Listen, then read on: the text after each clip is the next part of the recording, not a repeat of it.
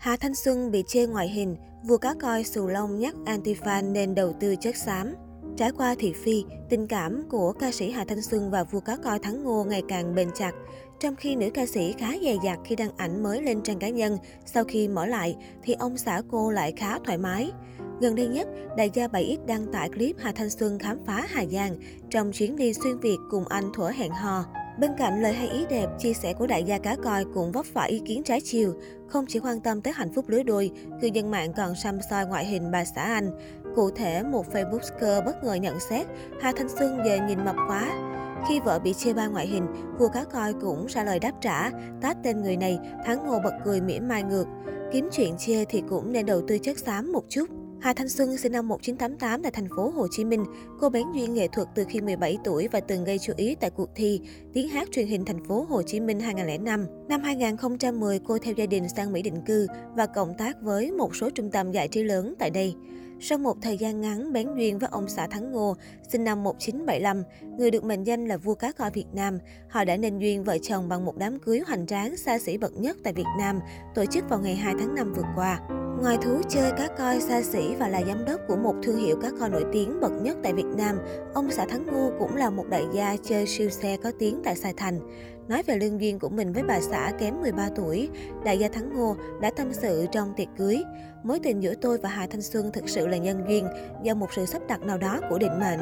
Được biết, cơ duyên quen biết của Hà Thanh Xuân và đại gia Thắng Ngô bắt đầu từ tháng 4 năm 2021 qua sự giới thiệu của một người bạn.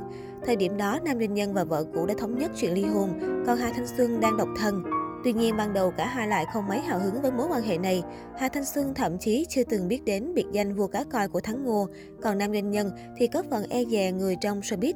Vì thế, cả hai đã bỏ lỡ buổi gặp mặt trước khi nữ ca sĩ quay trở lại Mỹ. Sau một thời gian tự tìm hiểu thông tin về Hà Thanh Xuân, Thắng Ngô dần có cảm tình với cô. Anh âm thầm trở thành fan cứng, âm thầm theo dõi và thả tim từng livestream của Hà Thanh Xuân trên mạng xã hội.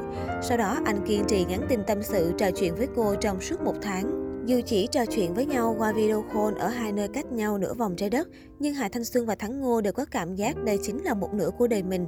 Đến tháng 3 năm 2022, cặp đôi mới chính thức gặp nhau. Vì đã thấu hiểu đối phương từ trước đó, nên họ không mất quá nhiều thời gian để yêu và quyết định trở thành vợ chồng. Tháng 4 năm 2022, Thắng Ngô cầu hôn Hà Thanh Xuân và được cô đồng ý. Tháng 5 năm 2022, Hà Thanh Xuân kết hôn với vua cá coi, nhưng sau đó nữ ca sĩ vấp phải nhiều bình luận trái chiều. Bởi lẽ dân mạng nghi ngờ cô chen chân vào hôn nhân của nam doanh nhân và vợ cũ. Để né tránh những ý kiến trái chiều, cả hai phải chặn bình luận và khóa trang cá nhân.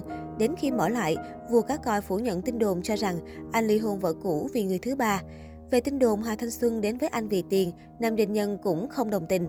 Vì theo anh cho biết, hậu chia tay thì trang trại cá, tài sản giá trị do anh gây dựng cũng đứng tên vợ cũ.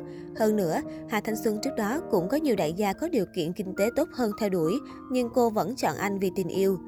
Sau khi kết hôn, Hà Thanh Xuân sẽ không theo chồng bỏ cuộc chơi mà tiếp tục sự nghiệp ca hát của mình. Tôi đam mê và con đường nghệ thuật của tôi đến hôm nay là được sự yêu thương của khán giả. Nó đã nằm trong máu của tôi rồi. Anh Thắng có nói với tôi rằng, khi nhìn thấy em lên sân khấu, anh mới hiểu được đó là niềm hạnh phúc của em và anh luôn ủng hộ. Tôi vẫn sẽ tiếp tục con đường nghệ thuật của mình, nhưng cũng sẽ cân bằng lại để giúp ông xã vấn đề kinh doanh. Giọng ca sinh năm 1988 chia sẻ trong ngày vui.